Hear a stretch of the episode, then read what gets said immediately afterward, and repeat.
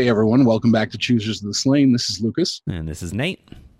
We have a lot to talk about this week. We had uh, some daily updates coming in from the Warhammer tr- Twitch stream and the uh, community website, uh, warhammercommunity.com.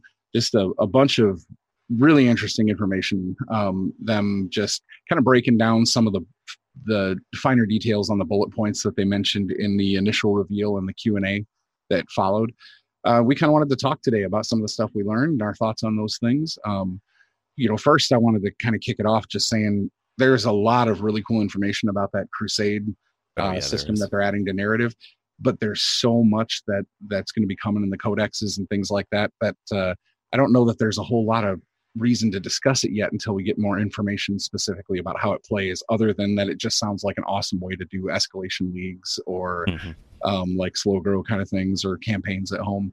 Um, so I think that that's awesome. And if we don't seem to talk a lot about it, it's not because we don't think it's cool. It's just that seems so deep that without without more specifics, I don't know that uh, there's a lot to say. Yeah. Would you agree? Yeah, I think so. I mean, I know I'll I'll definitely be starting up a crusade army at some point um, just from what I've seen. But uh, until we know more about how it's going to work and everything like that, I just there's not much we can speculate on. So the most we can say is, yeah, seems cool. Can't wait to see more. Yeah, absolutely. um, and I just I keep having like little fever dreams about a growing dreadnought collection of every time every time a cool character dies in my crusade army, making a, a dreadnought for him. Heck yeah. Um, so uh, that said, if we move on to kind of the more match play stuff, because mm-hmm. I know uh, a lot of you out there like hearing us talk about tactics and things like that.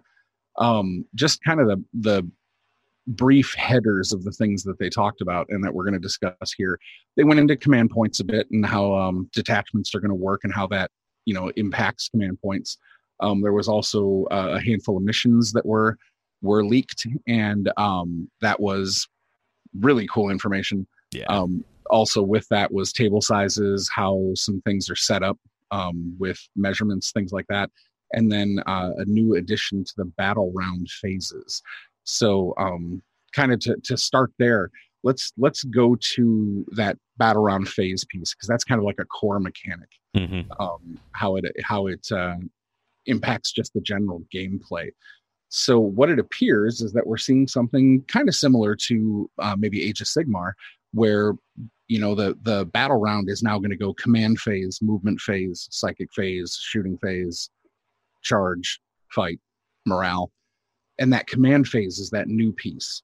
Um, so what were your takeaways from some of the the cool stuff that that came about talking about this new command phase? So i i thought that when they added the hero phase to age of sigmar and changed how hero abilities and everything worked I thought it was a great change to the game. I thought it, it made a lot of sense. Uh, mm-hmm. Uh, I thought it just added a really kind of unique flair to how your general's leading the battle.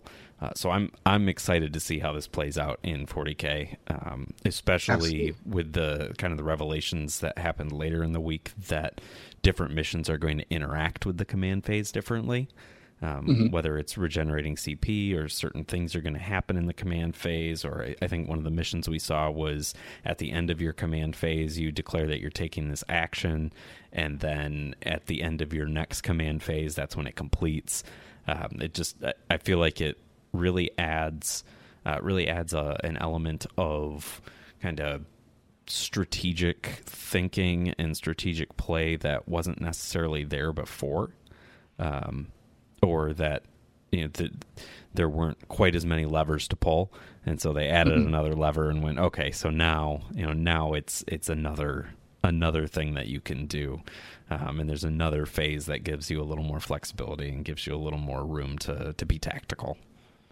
Yeah, I I, I agree with that. I think that it adds you know just some depth to the game. Mm-hmm. Not only does it create room for more mechanics that make the game more more interesting, but also for on like the competitive side of it um, unless there is a prohibition in the command phase against doing things mm-hmm. it also adds an extra phase for um, just the the tactical i don't want to say shenanigans but like if you have certain um, stratagems that create like a permanent effect in game, Mhm. it adds another phase to the game with which you can use a stratagem because stratagems typically are limited to once per phase. Right.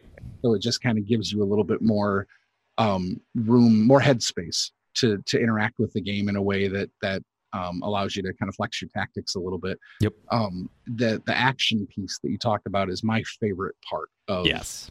of this. Um, it adds not only kind of like an immersion slash uh, story element to the tactical side of the gameplay, and meaningful choices are awesome. And having to pick like, okay, I invested points in this unit for it to fight, but now I could get victory points from performing this action. hmm Um, you know, I think that that is awesome because it just adds more breadth to to how you have to chew on the game that you're playing. Yeah. Um, but the the other thing that I like about it is that it adds value to units that are not necessarily as efficient at killing.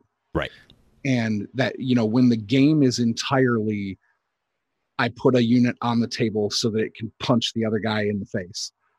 Then the only thing that really matters for unit efficiency is how long will it live and how many wounds per points does it put out Right.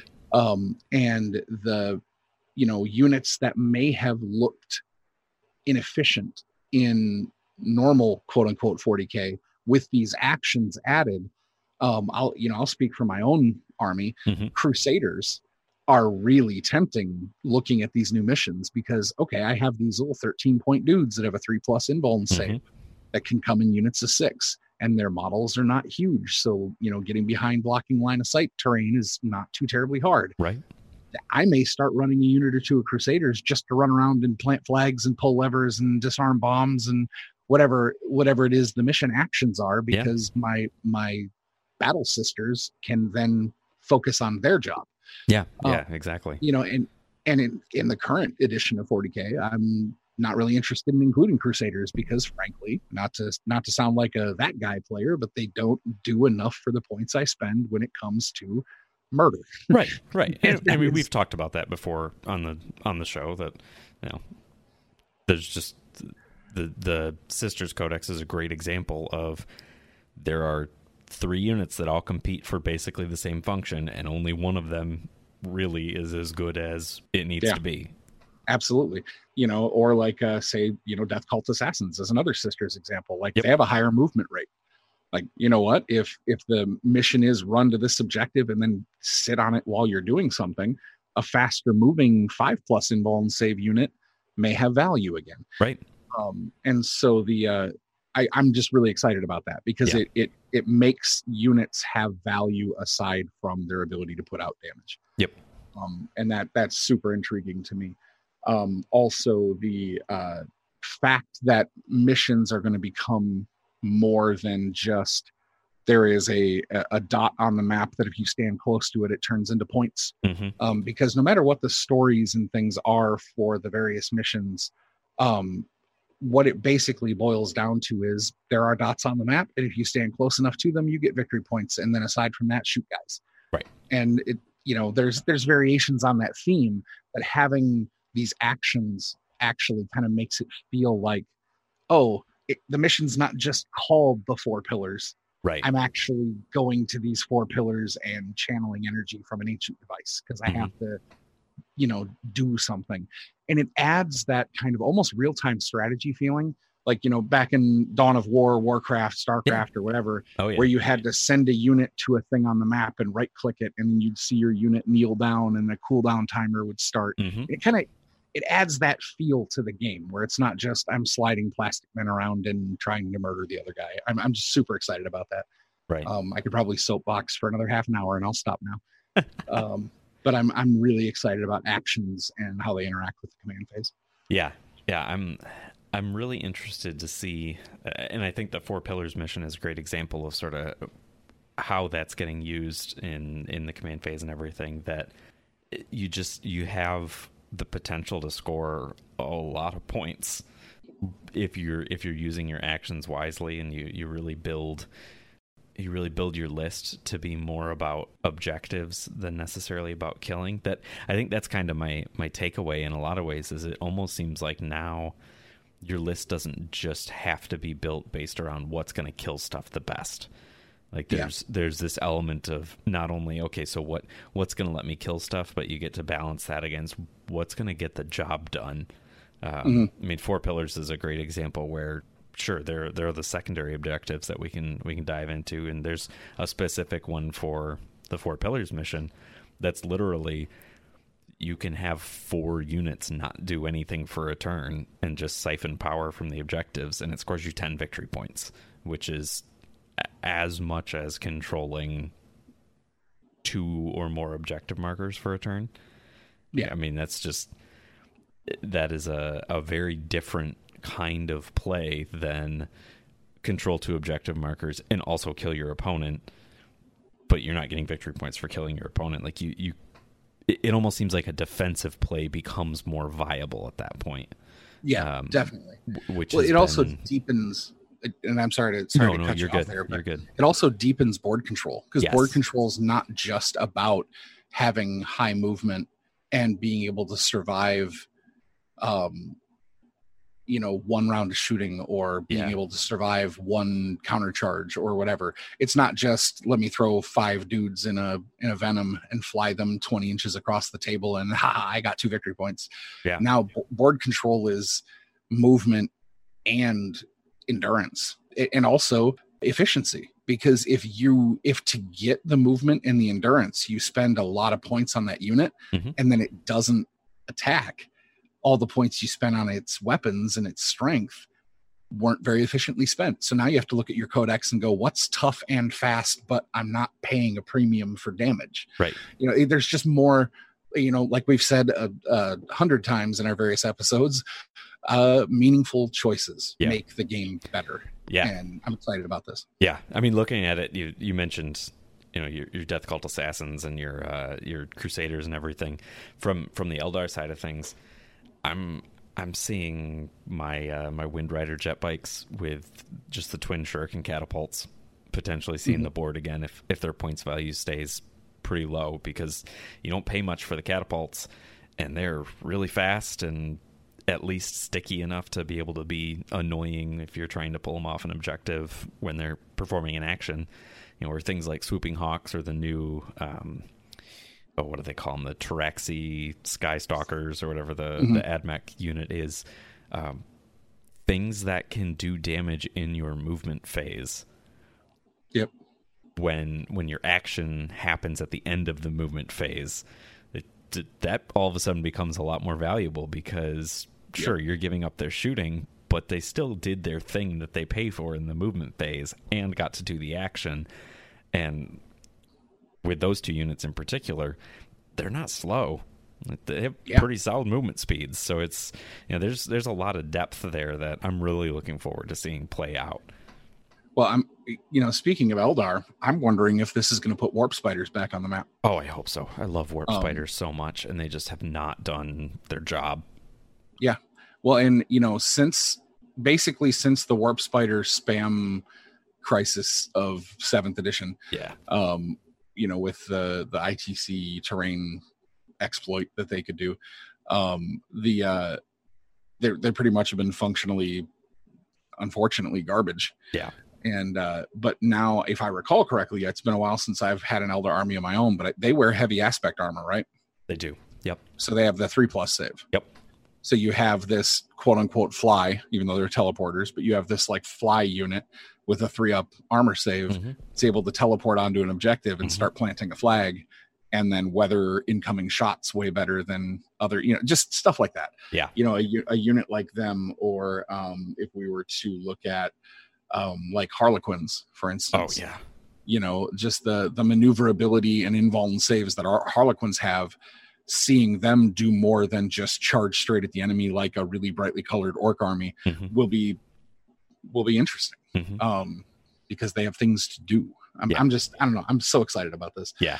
Um, and that in you know we've talked a bit about missions and things like that. So I think that's a good segue into discussing um, like the missions and table size. Yeah. Um, yeah. You know, because they they gave an example. We talked about four pillars a little bit, um, but they also gave an example of one of the combat patrol missions, mm-hmm. which is is uh, sized for the smaller games, you know, the 500 point, you know, level game. Yeah. Um, and uh, you know, we've both we've both made a lot of little little observations about about the layout things um, mm-hmm. in the mm-hmm. missions and you mentioned one of them in our in our talk right before we started recording about where things are measured from so you want to talk talk about that for a second yeah so uh, and they they mentioned this in one of the videos but we we both had kind of brought this up um, prior to the article going up and uh, and at one point prior to one of the videos too that it looks like everything now is getting measured from the center of the battlefield instead of from the edges of the battlefield, which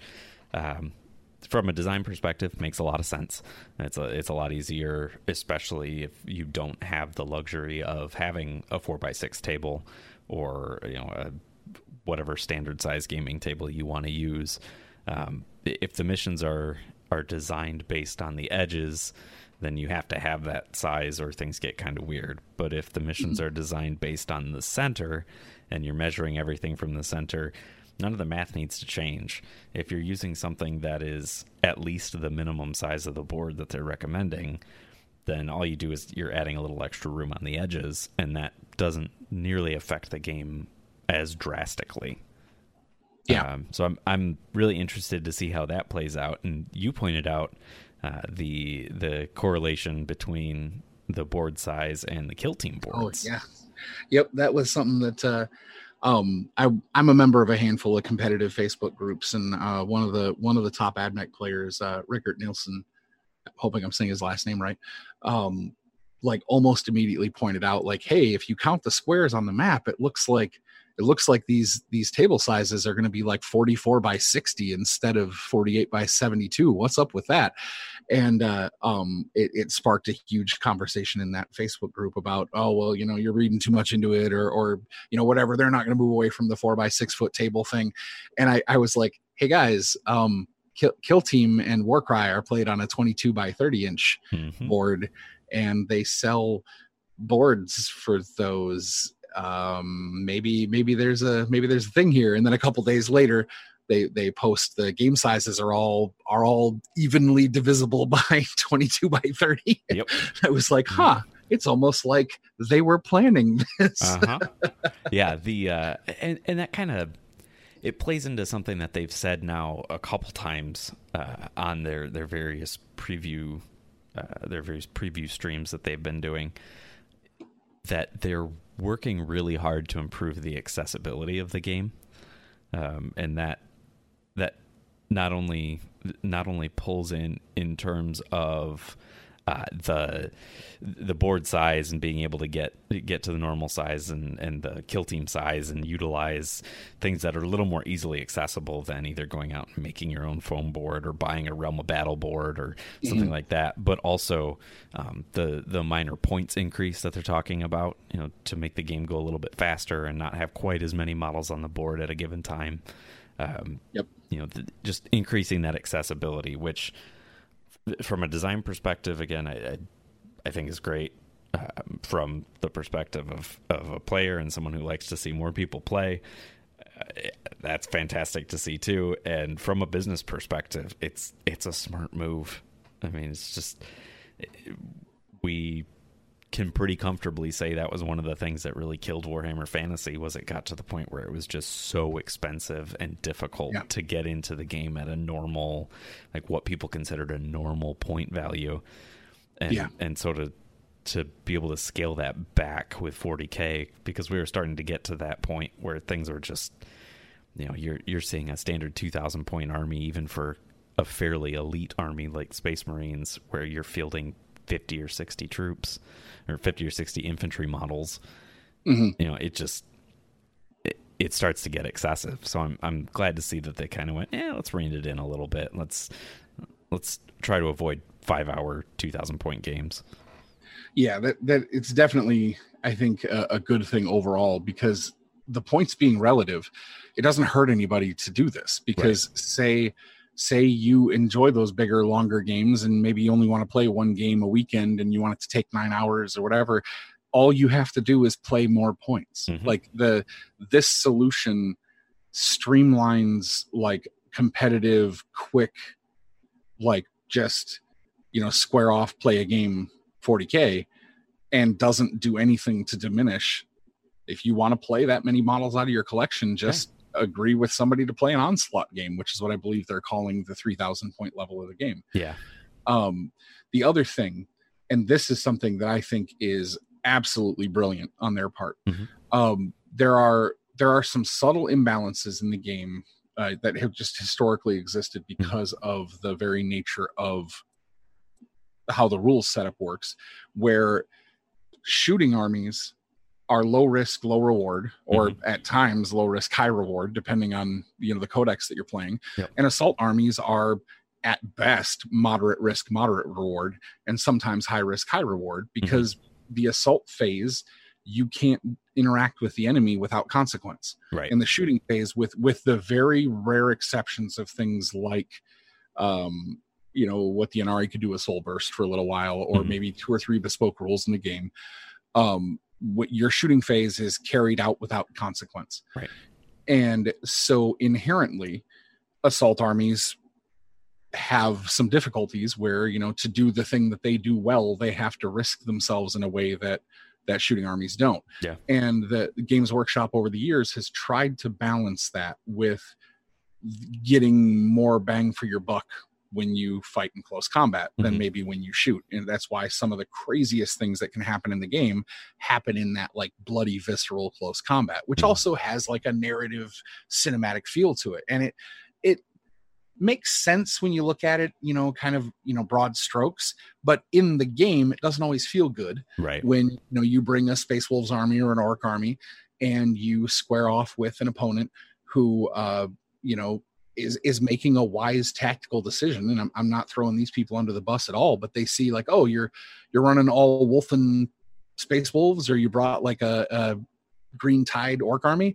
Cool. Well i won the roll off so i'm going to pick hammer and anvil and i'm going to deploy all of my basilisks or hammerheads or wyverns or whatever what have you right on the back board edge. And you're going to have to walk across you know 90 inches of open field while i just pound you off the table. Mm-hmm. And and you know we've we've said before in some of these conversations that ninth edition appears to be about eliminating the feel bad moments yeah and when you when you've put all that love and energy into a into an army that just isn't a gunline army and you show up and with a single die roll your opponent can make a tactical choice which is a good tactical choice mm-hmm.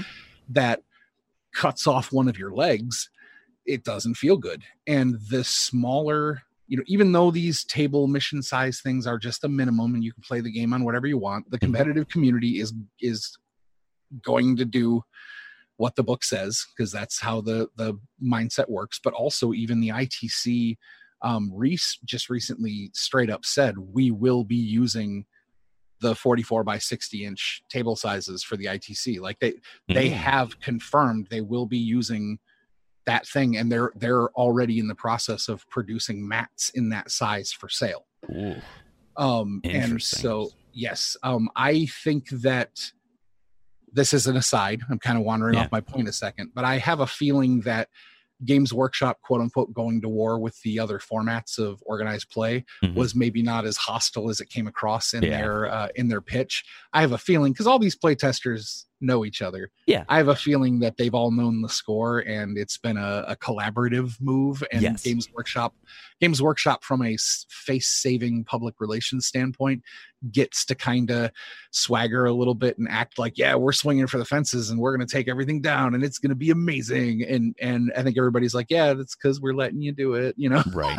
Yeah. um, but uh, but yeah, the ITC has already officially stated it's it's gonna toe the line. Okay. So um, so kind of back to to where I was going with that little soapbox there is that this is a way, a really brilliant way for Games Workshop to help balance assault armies. Mm-hmm. Because if the table shrinks even slightly, a couple inches shaved off of no man's land here, or a couple inches, or well, in, in some instances, half a foot shaved yeah. off of where you can hide from my chain axe. Um, really, it's a way to to give assault armies a better chance of crossing the table to do their job without having to blanket increase their movement rate or increase their armor saves or mm-hmm. increase their it's a it's a a really really ingenious way in my mind of balancing that eternal struggle between Yeah. gun lines and assault armies without actually changing model stats and i was like when i saw the slightly smaller table i was like oh may- maybe this is just my eyes as an orc player and a, a were i a battle sister i'd probably very quickly end up being a repentia um uh the uh i just i saw it from that perspective and was just Yeah. like oh oh no man's land just got two inches shorter ooh Um, yeah. And Yeah, I, well, I and i was really happy with that And it depends on the the board too. And this was kind of the other thing that, uh, at least in the missions we've seen, it looks like this is the case. And I'm I'm curious if it will uh, if it will stay that way. I, I can't recall offhand, but I think Age of Sigmar works this way, where each mission has a predefined deployment pattern. yes um i believe in i believe it was in the tuesday q&a right after the announcement that Mhm. stu black said bespoke deployment maps Did he? Okay, I didn't Yes. catch that. So that I'm I'm looking forward to that because it it gives them a little more license to tailor each individual mission to be better balanced. Mhm. Um, I mean, I know. I know we've played games, and I'm sure just about everybody has played games where it's like, okay, we rolled up, you know, we rolled up whatever this this mission is that has two objectives, and then we added, you know, we decided the deployment map was going to be something that makes it so half the game is spent ignoring the objectives. Like it's Yeah. just, I'm I'm really excited to see that each uh, each mission is going to have its own deployment map, uh, so that way it's it's more more cohesive. You know, it Yeah. feels like a mission. It doesn't feel like a random set of parameters that got thrown together at the beginning of the game. Um, so that I think that'll be be really cool to see. Um, and I think it'll be good for balancing, you know, gunline versus assault armies too. Because if it's a if it's a mission where where there's you know uh, uh, advantage for the gunline army, they can set up the deployment map so that way you know it's it's not 24 inches of no man's land, it's 18 inches of no man's land. hmm So yeah, it, I'm I'm looking forward to it. I'm I I think of everything we've seen so far, what they've revealed about how missions will work and secondary objectives and and how actions will will interface with the missions and all that. It's probably what I'm most excited about thus far.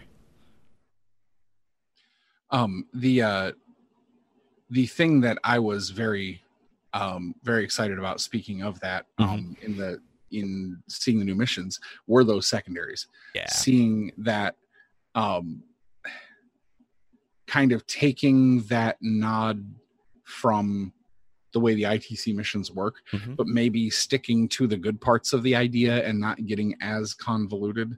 Yeah. Um, I think is is looking great. I mean, we we haven't seen all of the secondaries yet, but just the the idea that they're not a bunch of pre-game list chewing kind of like you know I, I like the idea of the itc secondaries Yeah. but like to have to go well i need to select four units from my opponent's army that have a power level greater than eight and Mhm. like that there's just a, like a lot of bookkeeping to it that adds like a um almost too much meta level thinking Yeah. um to the thing to the whole concept and the the little teases we've gotten from the secondaries that GW has added to their missions, um, th- they seem pretty characterful, interesting, like they'll affect the game, but they're Mhm. also pretty straightforward. Yeah.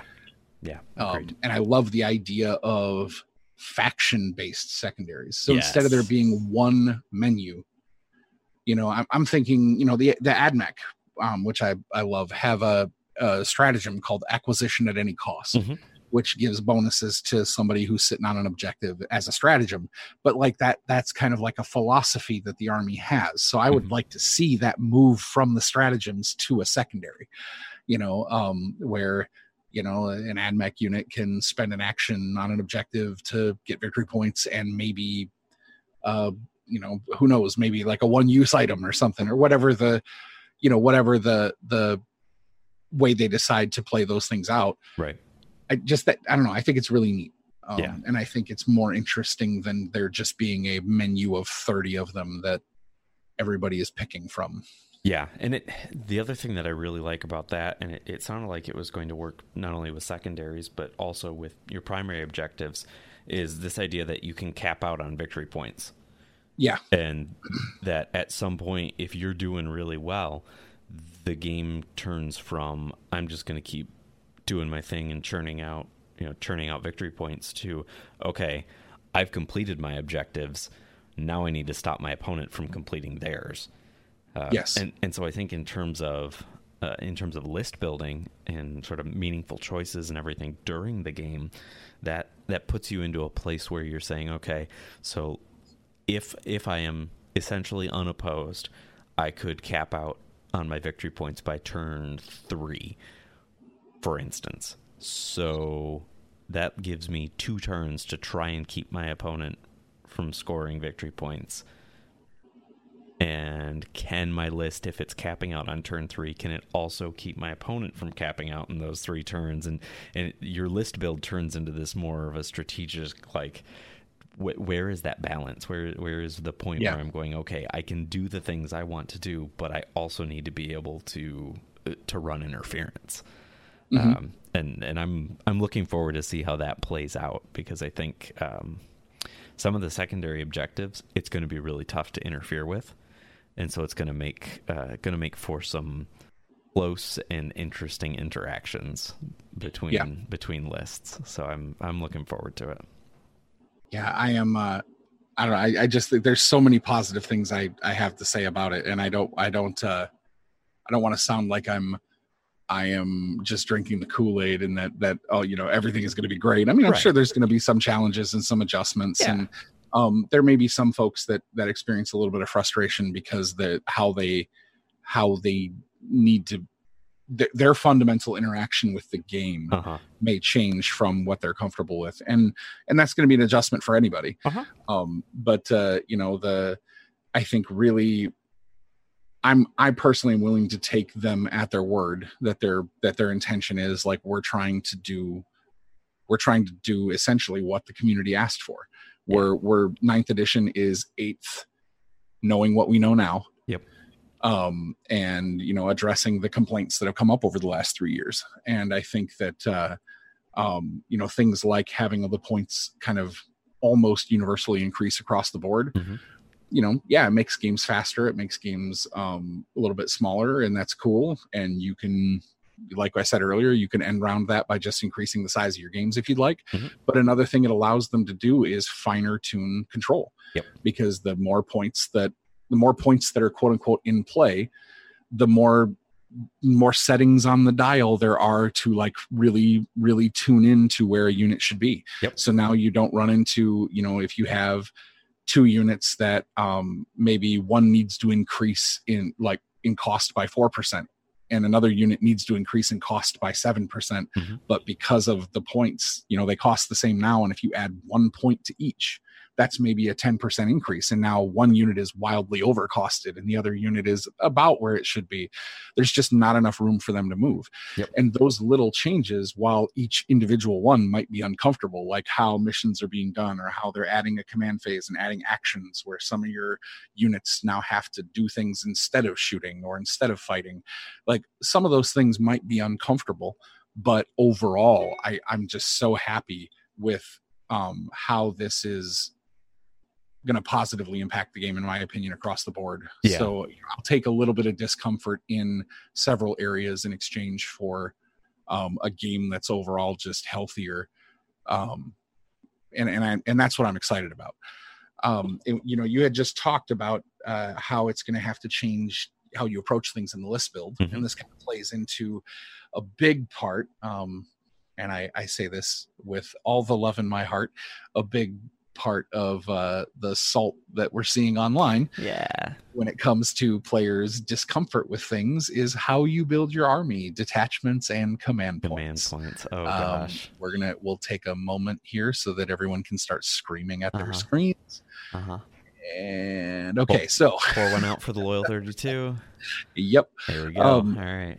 So what we have learned, oh, what we have learned, uh, is that Um, now the the detachments are largely going to stay what we know them as. You know, there is going to be patrol, battalion, brigade, and then your specialty detachments such as Spearhead or Vanguard, Outrider, those things. Mm-hmm. Um, they have not listed everything, or you know, we don't know that that all detachments have survived the the change. We also don't know what new detachments might might appear, mm-hmm. but something that we do know for certain is that they cost you command points. Um, so we're we're kind of going back in the direction of older editions where there was just the combined arms detachment, um, where you know if you have if you build your army out of a single detachment and that detachment happens to be one of the core, mm-hmm. which they described as patrol, battalion, and brigade, mm-hmm. and you include your warlord in that detachment, you get refunded the command point costs for it, and it is functionally free. Yep. Every other detachment costs, even if it is your first one. So, you know, you can run those Belial and a billion Deathwing Terminator armies if you'd like. You're just going to pay a command point or two for every detachment of them.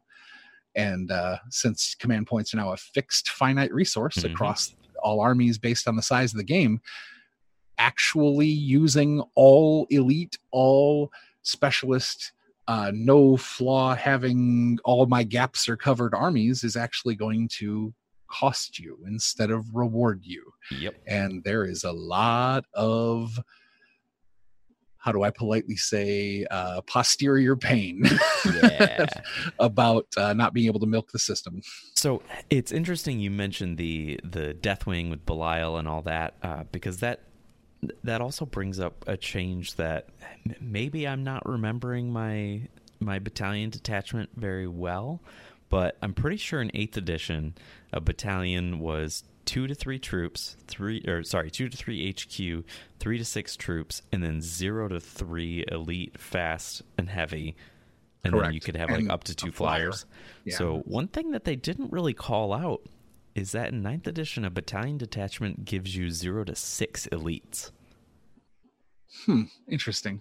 So eh, your your Belial, you know, your Belial in the Deathwing, or your, you know, your uh, Grandmaster Voldus and a bunch of paladins or whatever, doesn't necessarily cost you more command points. You just still have the troop tax.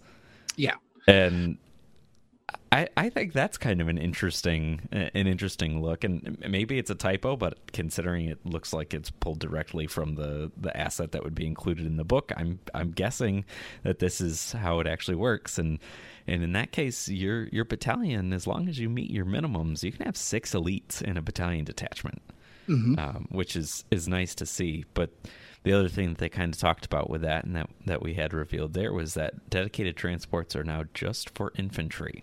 You you can't take three tanks and then take three tanks to transport the tanks. I, I, don't I don't know why like a tankception was a thing, right? man. I I'm gonna put my Leman Russ in a Chimera because reasons. Mm-hmm. So, well, I mean, you know the the uh, Xzibit helped write the detachment rules for eighth edition. right, right. Yo, dog, I, I, heard you like repressors, so now you can repress things while you're repressing things in yes, your repressor. Exactly. Um, but uh, the uh, the thing that I'm I'm excited about though is like say you do want to run. We'll we'll stick with the Dark Angels example. Mm-hmm. Say you do want to run that that same Terminator list yeah. that you could do with the battalion that you just talked about, you can save the points on that troop tax, and all it's going to cost you is probably two or maybe four because they haven't said the prices specifically yet. Yeah. But say they just kind of reverse the benefits, you know, for sake of argument, let's just reverse the benefits that you got from detachments in eighth edition, which based on what they did show looks kind of consistent mm-hmm. um, and based on their q&a they did refer to uh, you know adding a knight to any imperial army would cost you you know one or two command points yeah so um the if it is just a reversal and we say that uh the vanguard detachment which is one headquarter and three elites and up you know up to two additional elites mm-hmm. Say that costs you a command point if you run two vanguards, you're looking at paying probably two mhm. command points for two HQs and six elites. Yeah. And so you're it, it's not just that oh GW is taking away my command points to let me run the army that I want. Like no, you you just had to make the meaningful choice as we said before between do I want to pay the troop tax of having to include three troop choices Mhm. or do I want to just throw a couple command points away to buy off that troop tax? Um, and that that's a choice that you have to make as the as the tactician of do I need that resource? Will those troops be beneficial? Or because I want to play this narrative, you know, kind of story driven army that is just this is a task force of all Deathwing. What am I willing to tactically give up to keep that that narrative immersion? Yep. And I think that that is that's amazing. I Yeah. think that that's a great system, and I like this way more. Mhm. Um, but I totally understand. You know, people got used to a way to do things, Yeah. and and so there there's definitely going to be discomfort in that. But one thing I personally kind of quipped to somebody just recently at the at the shop when was the last time you saw a, a detachment actually filled out you know i- i- it's almost like Never. Yeah it's almost like in eighth edition a battalion is not uh two to three headquarters zero to three elites et cetera et cetera et cetera a battalion is two headquarter three troops Yep. end of line and you know if somebody unless somebody hit their three detachments for the army right. you any any additional units you built you just put into another another you know oh well i want to add three tanks i'm just going to put those in a spearhead i want to add three fast attacks i'm not going to put them in one of my battalions i'm going to put them in a you know, unless you are specifically farming um chapter tactics for things there was no reason not to add an additional attach detachment because you would get more command points Yep. and uh to actually see now a reason to fill out the battalion before moving on to a second Mhm. um feels and maybe this is me showing my age but that feels a lot more 40k to me because I, spent agree. I, spent decades going i have one detachment it is called combined arms Mhm. and it starts at you know one hq and two troops and it goes up to two or what was up to two or three hqs and three elites and up to six troops and 3 Mhm. fast attack and three heavy support Yep.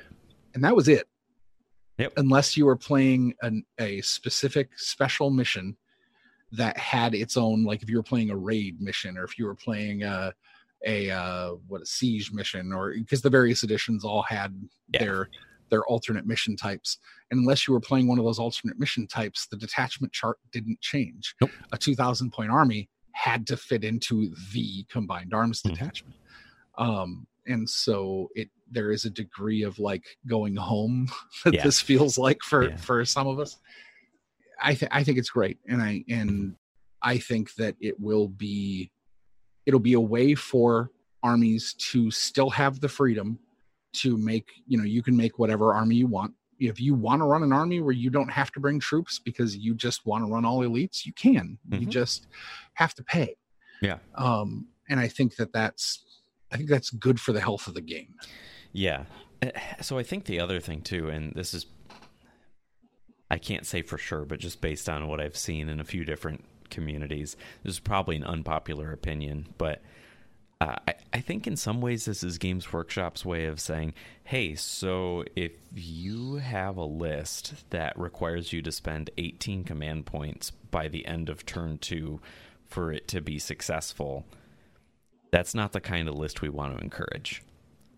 yeah And I don't think there's anything wrong with that because every one of those lists that I've seen, it's not a oh this is fun and flavorful and you know it relies on these command points because it, it does some cool stuff and, and it lets me you know do do fancy things with the way I, I move units or whatever. Like it's almost invariably yeah I use the same stratagem as much as possible and I you know I use very specific tactics and it it's not about making choices and playing back and forth it's I have a list of things I go through and if I check all my boxes as long as my dice agree with me I win. Yeah. It's that hammer blow crushing alpha strike. Yeah. I mean, you know i it, it's a problem that um, it- it's a problem that I've seen plenty of times in the the competitive Magic the Gathering scene too, where th- for a while at least, and I, I've been out of it for quite a while now, but for a while, the meta had basically turned into uh, it doesn't matter what deck your opponent brings unless it's the you know unless it's the the rock to your scissors. What your opponent does doesn't really matter because your deck is just designed to play the same way regardless. Mm-hmm. And I know Wizards of the Coast didn't like that and has has tried to make changes, but it's been a tough thing to do. And I think to an extent we were starting to see 40k the the 40k competitive meta function that way, um, especially with you know, the pre nerf Iron Hands and that sort of thing, um, where it just turned into you know, it doesn't really matter what you do. It's not an interaction thing at this point. It's a do the dice agree with what I'm trying to do? If so, I win. If not, well, who gets there first? Well, there was a maybe not everybody shared this this thought, but at the beginning of eighth, when they when they announced that stratagems were going to be a thing mm-hmm. and that some of the uh, factions, various like characterful abilities were moving off of data sheets into the stratagems because they wanted there to be like a finite resource so that you mm-hmm. had to make choices about when does your faction do its cool thing. I thought that was a really really good thing for the for the not only the narrative immersion but also just for the the tactical balance of the game because yeah. then if you had armies that were these like you know Deathwatch custodes you had these armies that were supposed to be these super elite things it having a finite resource govern that yeah. kept their cooler abilities in check but then um the competitive meta figured out how to milk every command point you know the most efficient way possible mm-hmm. to almost undo that change and return it to each faction is doing its coolest thing every turn. Yeah. And then while it's doing that, it is also having a I don't even know that it was a vocal minority, but there was a vocal uh, a vocal cohort um, yeah. which I think was probably a majority mm-hmm. complaining about how feel bad Z's crazy alpha strikes feel. Yep and so you're like okay well um, so the community has found a workaround to undo one of the major points of stratagems and command points in the first place and then frustrated by the consequences of those actions. Yep. Um, and then now that games workshop is kind of dialing it back and going you know what? Not only did it not work the way we intended mm-hmm. um, but we also understand that you're accustomed to this way so here is a compromise i mean stu himself said that what they did for the the chart for command points which they have posted by the way mm-hmm. um, the chart for command points was we looked at the average command points that most competitive lists were generating and then rounded it up a little bit and that was what they went by i mean yeah. they, they basically went okay double battalion was the thing and occasionally you'd see a brigade, but generally it was double battalion. Yeah. Which would be 10, you know, I'm not counting the three battle forge because mm-hmm. we'll get to those command points in a second. But so then what did they do for a 2000 point game? 12. So they they looked at either, you know, most competitive lists had a brigade or a double battalion. So they gave you the brigade command points, which was the higher of the 2 mm-hmm. And you know, yes, you lost the three command points for your army being battle forged, but there is a rule in the game that's being added to the core rules that if your army is battle forged, you gain one command point per command phase. Yep. And that's not mission specific. That's not that is a core game rule. So right. unless something bespoke turns it off over the course of a four to six turn game, Battle Forged is now paying you four to six command points instead of 3 mm-hmm. So so the average 2000 point army is actually coming out two to three command points ahead. Yep. Um, but because you don't have access to them all on turn one, as I referred to earlier, there is discomfort. Yes. um, yes. And uh, and I think them switching that the the battle forged bonus to a constant income, mm-hmm. I think also reflects that they're like, hey, you know we, you know some armies it's in their fluff or it's in their their their tactical doctrine to kind of try to lash out for an alpha strike but the games are supposed to last four to six turns. Right. They're not supposed to last two. Right. And the way the way the command point economy and the balance of the stratagems worked in a large portion of competitive eighth is by the end of turn two, the game was decided. Yeah. And turn three and four was just the underdog's Hail Mary attempt to even the playing field to scratch out a draw or to maybe maybe sucker punch their enemy and come out a point or two ahead. Mhm. um, but with very rare exception i mean i, I know that uh, um, i think Jim Vesal did it a few times but i know that um, uh, wow i am i'm blanking on the gentleman's name our our iron hands champion. Why can i not remember his name the uh the gentleman who just won lvo uh, Mhm. with his with the Brohammer Iron Hands Army. Yeah. And I apologize to everyone for just totally mind blanking on his name.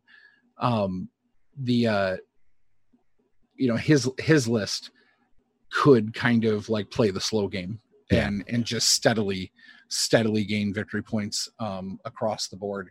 But the uh, um, generally speaking, in most games, you knew who won by the end of turn two. Yeah. Um, because everybody uh, everybody just swung for the fence on turn one, and that and that was all she wrote. You just look at the look at the the kind of tide of battle at that point. You're like, okay, you know, the rest of the game is just going through the motions. Yeah. Yeah, it's all over Um, but the crying. yeah yeah and and to have a good like to have a sizable number of your command points um trickle in over Mhm. the course of the game instead of uh instead of just all front loaded at the very beginning of the game i think that that's i think that's a good thing Yeah. I think the change we're seeing is a good indicator that Games Workshop is I don't know if pointing out is the right phrase, but is is making it clear maybe that um, Mhm. stratagems were intended to be a uh, a, a siegler what's that? sorry i'm sorry No, you're okay. richard siegler Oh yeah, yep, yep. Uh, i apologize for interrupting everyone no, that's okay. Uh, driving nuts I get that.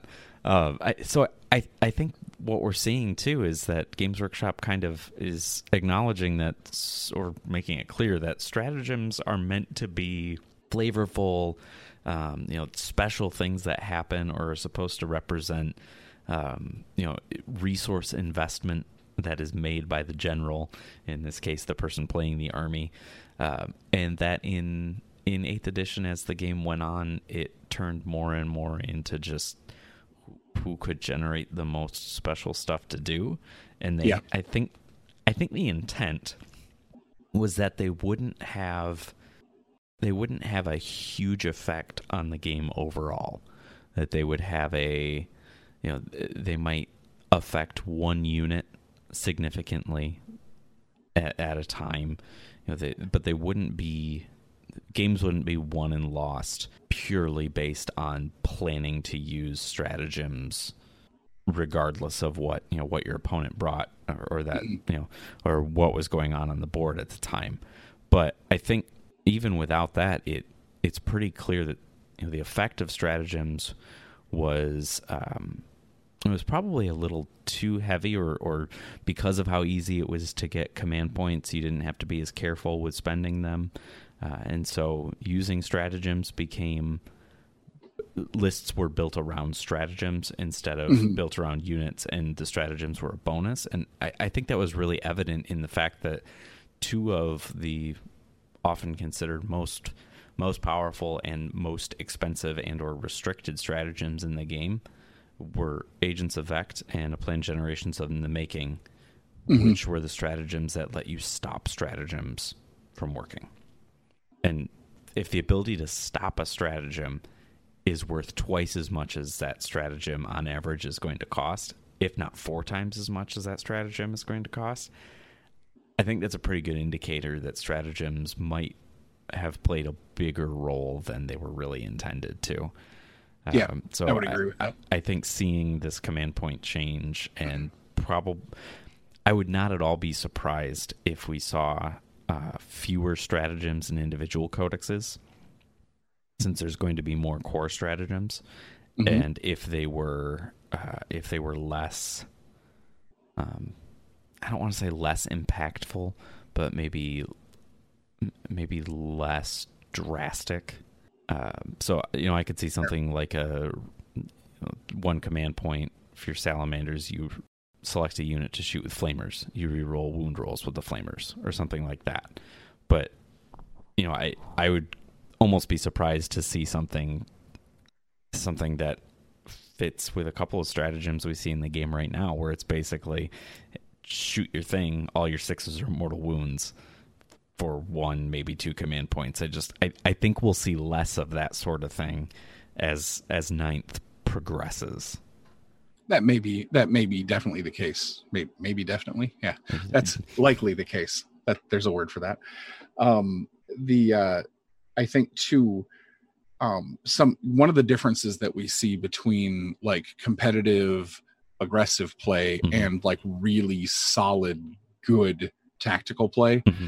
Is all of the the nuance and the mastery of you know the movement phase and deployment and things like things that have nothing to do with stratagems but right. stratagems are kind of in a way like an easy button like you were talking about yeah. and so you'll get some players that are you know really you know really trying to up their competitive game or maybe they're trying to play aggressively because winning is fun mm-hmm. and the they just kind of formulate a checklist of I do this, then I use the stratagem, then I do this, then I use this stratagem, and instead of the their list being a synergistic tactical tool belt, it is a it's almost like a fighting games list of like uh commands for special moves. Yeah. Where it's combos. like, okay, yeah, you know, here is my this is this unit. And if I use this stratagem, then this stratagem, then this stratagem while they stand next to this character, I get to, you know, shoot a fireball or I get to yeah. do a backflip or or whatever.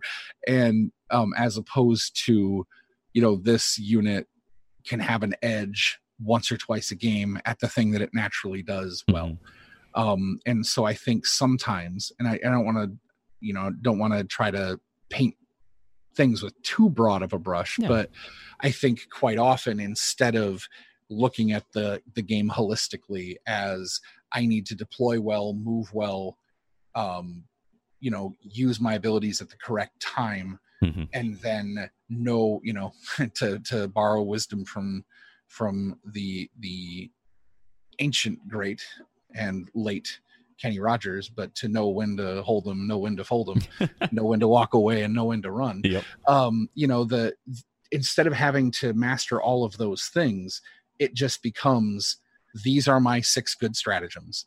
Yep. This is I have built an economy around being able to use them for two turns in a row. Yep.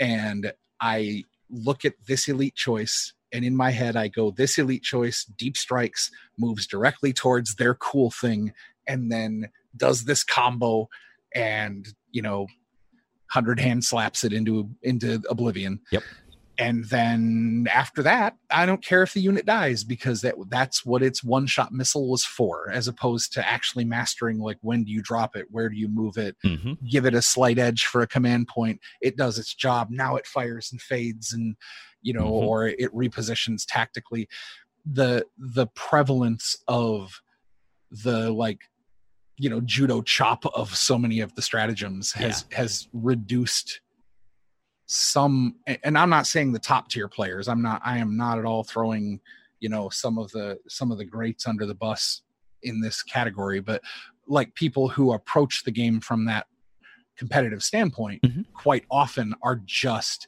throwing those haymakers yeah and not actually you know floating like a butterfly stinging like a bee you know and and i think that's that's the separation that's the dis- the difference why you get a tournament of 800 people and you know the same 12 of them are in the top 8 tables year after year. Consistently. Yep. You know um is because 8th edition kind of created you know you have your bruisers and then you have your actual martial artists you right, know? Right. Um and uh I'd like to see the game ease back the throttle on that a little bit mm-hmm. so that it forces it forces the the the fish that are just swimming in that aquarium of throw giant punches and I win and you know it, forces them to learn to to to actually dance you Yeah. know Yeah. um so many mints There's a whole lot of metaphors. yeah um but uh but i i think that's that's what it comes down to for me Yeah. is that it, it is just uh um it's almost too much of an easy mode yeah. um the the thing that I've noticed as Eighth Edition goes on, and I know we've talked about this before, and I, I've seen it locally. I've seen it um, online, both you know, both in terms of lists, uh, you know, list reviews from tournaments, and also just from lists that I see get posted in in the various communities I'm a part of. Uh, there is a a, a strong attitude that has advanced over the course of eighth edition where if you if you can't treat your list like a checklist as opposed to an army list it's probably not good enough and Yeah. personally i think that is a, a very unpleasant way to to play the game uh, and i think that is uh, not the intention of the designers, and I think they're making that pretty clear with the way that they're changing. Even just what we've seen so far seems to be trying to get away from that that style of you know of list building where you're you're just ticking off the boxes and saying as long as I can check them all, you know it doesn't it doesn't matter what else happens because I've I've checked my boxes and so that's if I don't win at that point, it's either because the the opponent checked their boxes faster or that they decided that I wasn't going to win. You know, Mhm. it, it it just kind of like you said it it adds this this sort of I guess easy mode, yeah, where where you're basically saying, you know, I, I put in two quarters and out pops a dead unit.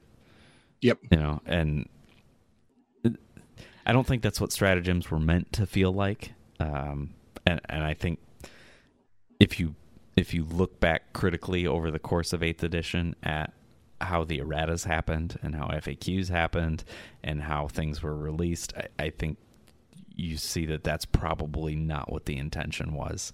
Um, Yeah. But the community, um, as as any gaming community will, especially in a, in a competitive you know competitive setting, they found the advantages and they eked them out to the fullest extent. Mhm. And I mean that's that's not to say necessarily that that's a bad thing. Um, you know, it's it's not to pass judgment on people for doing that because if you're, you know, if you want to win, you find the best way to win and the most consistent way to win, and you you win as best you can. Um, but I don't know that it's healthy for the game, and I'm glad to see that Games Workshop has said no, we don't. This isn't how we want the game to be played. This isn't how we intend it to be played. Mhm. We're going to take an active role in designing it away from that kind of play. Well, and two with them with them saying that they're specifically going after the feel bad moments. Yeah. Um, the the way the way some of the stratagems were were realized in Uh-huh. practice created not only feel bad moments for the victim but sometimes the stratagems were so good but Mhm. still relied on random number generation Mhm. that it also created feel bad moments where you know you spend your 3 cp and then you get a poor die roll Yep. and you're like well this is dumb i paid i paid my money i want my ticket Yep. you know and so then it also created feel bad moments for the attacker Yeah. who was you know the uh, you know I'm imagining the the scene from army of darkness way back when of like i said your words you know like, like uh, you know i paid my cp Yep. now you me home you know Yep. um but you know it, it's you know it's a three cp stratagem because it's really powerful but it still is a, a roll a d6 and on this this happens and then Yep. you variably that is when you roll a one Mhm. and then you're in that position of well do i throw good money after bad because i could command point reroll that Mhm. one but now that that stratagem cost me four instead of three and, Right. you know and and i think that overall it, it i'm hoping that these changes do kind of reduce those feel bad moments you know you're not Yeah. you're not dumping a finite resource into a shaky you know proposition and and your opponent also isn't constantly flinching because like oh you picked up some of your command points. What What's what thing gonna is going to screw me out of a half an hour of fun now? Yep. you know? Yep. um, so yeah. There, there was almost a monopoly feel to it uh, in- Yeah. in, some games where it was like oh great. I did my thing and i landed on park place. And guess who owns park place? Not me. Cool. Yep oh look it's, i'm out. Yeah great. I'm gonna go play a video game.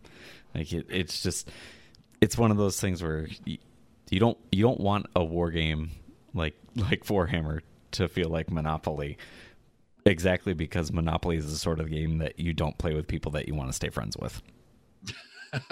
Like it's just you know you just you want the game to feel like you're interacting and that you have a chance and that you you you have you have fun regardless of whether you're winning or losing because winning or losing's the you know the outcome but why spend 4 hours or 3 hours playing a game to not have fun for 2 of those 3 hours oh yeah you know it just everyone's had that experience Yeah. where they they show up to a game and within 15 minutes of the game starting they're like okay this is going to be one of those games where why did i show up? Yep. you know you're just like oh i just signed up for three hours of getting kicked in the teeth. Yep. And, and sometimes it happens because of dice and there's nothing you can do about that. But the the thing that I, i'm i'm happy to hear that they seem to be actively designing away from is mm-hmm. the it doesn't matter what your dice do you showed up for this game and your opponent was already planning on kicking you in the teeth the entire time regardless of what you did. You know Yep. it just nobody nobody wants the nobody wants to go up against the dentist immediately. Ooh, you know it's like like a new a new wargaming pejorative there. I, I, I'm gonna make it a thing. That's that's yeah, my we're goal. gonna we're gonna We're gonna make it a thing. we're gonna make it a thing? Yep, okay. Think well um, as you all can see we have tons of thoughts and we could talk forever about some of this stuff. Um, but uh, you know this was kind of our reactions to Mm-hmm. uh, all the news that we got this week there were a couple things that we didn't touch on you know Yeah. we didn't touch on crusade um, we didn't didn't fully go into in our stratagem conversation we didn't talk about cut them down um, which is uh, one of the new ways to uh, deal with um, the frustration of putting all the work into finally getting into close combat and then the enemy just walks away.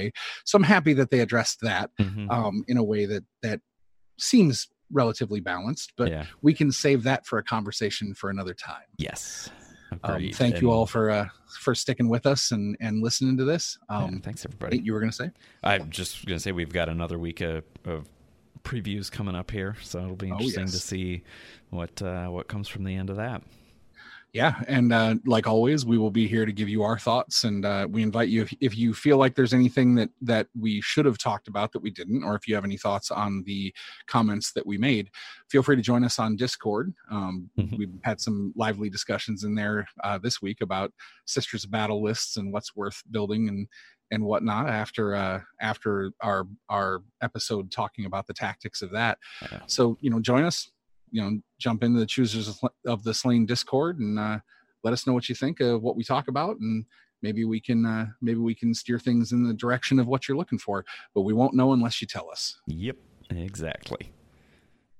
So y'all have an excellent week watching all your your uh, 40k dailies on Twitch or checking out the articles on Warhammer Community.